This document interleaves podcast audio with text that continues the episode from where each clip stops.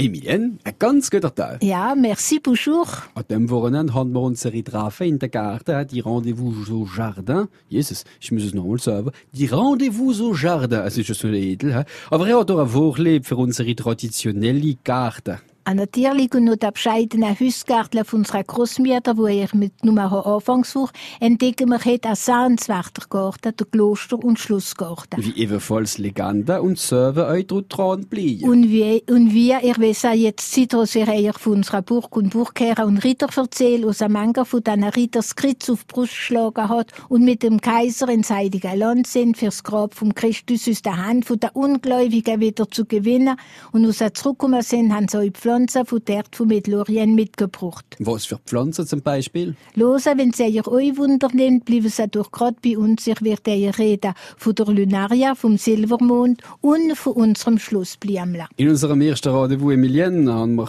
immer noch unsere Garten am Programm. Ein ganz besonderer Garten, nicht x beliebender Garten. Was uns interessiert, sind Garten mit der Tradition verbunden und wie möglich mit der elsassischen Tradition. Es sind unsere Burg- und Klostergarten.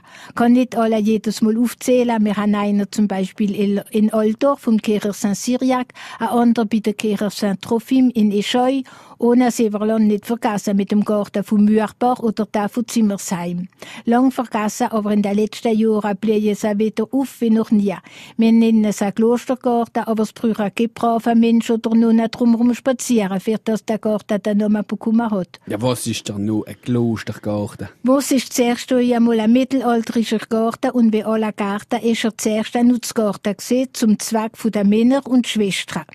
Die Gestaltung ist von christlicher Symbolik geprägt, aber auch von weltlicher Dichtung beeinflusst. Was man euch sagen muss, ist aus unserem Klostergarten in der Entwicklung von Pflanzen und Heilmittelkunde für wissenschaftliche Disziplin eine wichtige Rolle gespielt hat.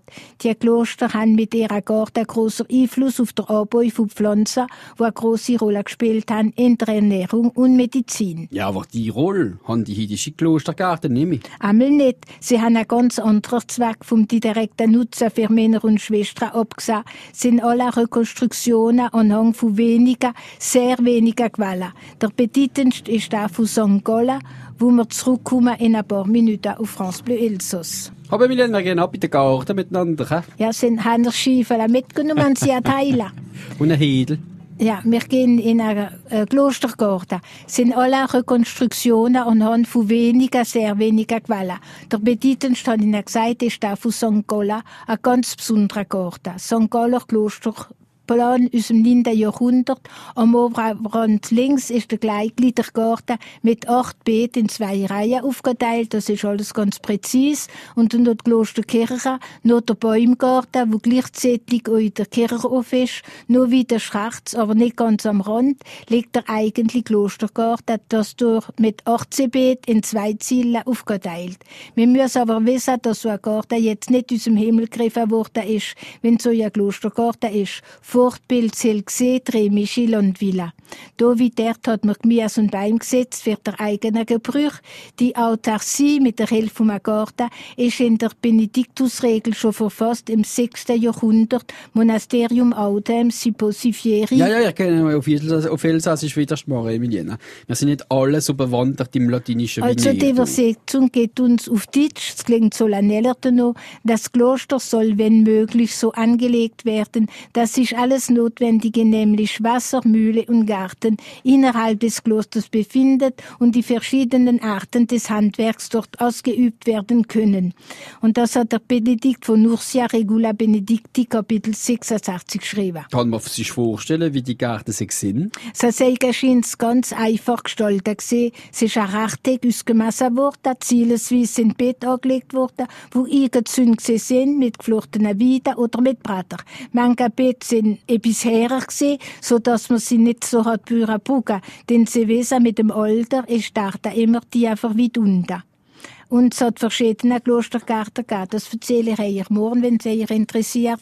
Alle will auf France Bleu Elsass, den Weg melden. Wir haben jetzt uns an unsere Ritter- und Schlossgarten interessieren. Emilien, in unserem dritten Rendezvous haben wir alle geile Legenden. Und äh, da kommen die Legenden, so wie die Pflanzen, aus dem äh, Heilig Reh von Jerusalem wieder her. Ja, gerade, ich habe ihnen gesagt, ihr wisst ja, seit ihr von der Burg und Burgkehr erzählt, als Margarita also das Kreuz auf die Brust geschlagen haben und mit ihrem Kaiser ins Heilige Land fürs Grab vom Christus aus der Hand der Ungläubigen wieder zu gewinnen.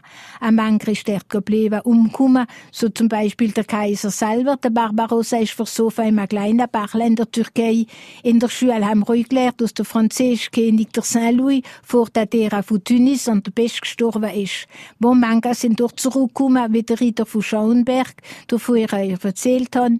Und wie sie zurückgekommen sind, haben sie Pflanzen von dort vom Mittelorient mitgebracht. Ja, welche Pflanzen? Eben zum Beispiel um Schloss Nideck findet man viel von der Lunaria. Mit ihrer silbrigen Blätter nennen sie Silbermond oder Gut Silberling, auf Französisch Monnaie du Pape. Hat der Ritter vom Heiligen Land mitgebracht. Und im Garten vom Landsberg haben wir auch so eine botanische Besonderheit, es ist unser Schlossblümle. Offiziell heisst es Winterling. Es bleibt versteckt auf steiler Höhe, wenn auch noch Eis und Schnee im Schatten vom Schlossgarten. Schins kam der aller Winterling von Europa, von hier, vom Landsberg. Das geile Blümle vom Mittelmeer, wo als allererster bleibt im Osterfreijahr, sei im Mittelalter im Burghof als Zierpflanze kultiviert worden und ist von hier aus verwildert über das ganze Land, über ganz Europa. Nur ein Schlossblümle zu sehen bekommen, müssen wir sich verdienen. Es ist wie Gnade, die uns gegeben wurde, ist besonders das Freijahr wie Salda. Evelyn, in welchem Schlussgarten nehmen wir uns du mit morgen? Also vorher hatte ich Gelegenheit gehabt, für von der Burg Didek zu reden, mit der Lunaria, der Silberling oder Monnaie du Pape, wo dort bleibt. Eben in der Nähe haben wir den Glei und den grossen Ringelstein. Und alle Leute, die den Ringelstein kennen, wissen, dass auf dem Ringelstein eine ganz wunderbare Blume wächst. Eine Blume blüht rot, die auf einem Baum wächst, im März. Aber zuerst gehen wir andächtig spazieren im Klostergarten. Bis morgen, Emilien. Bis morgen.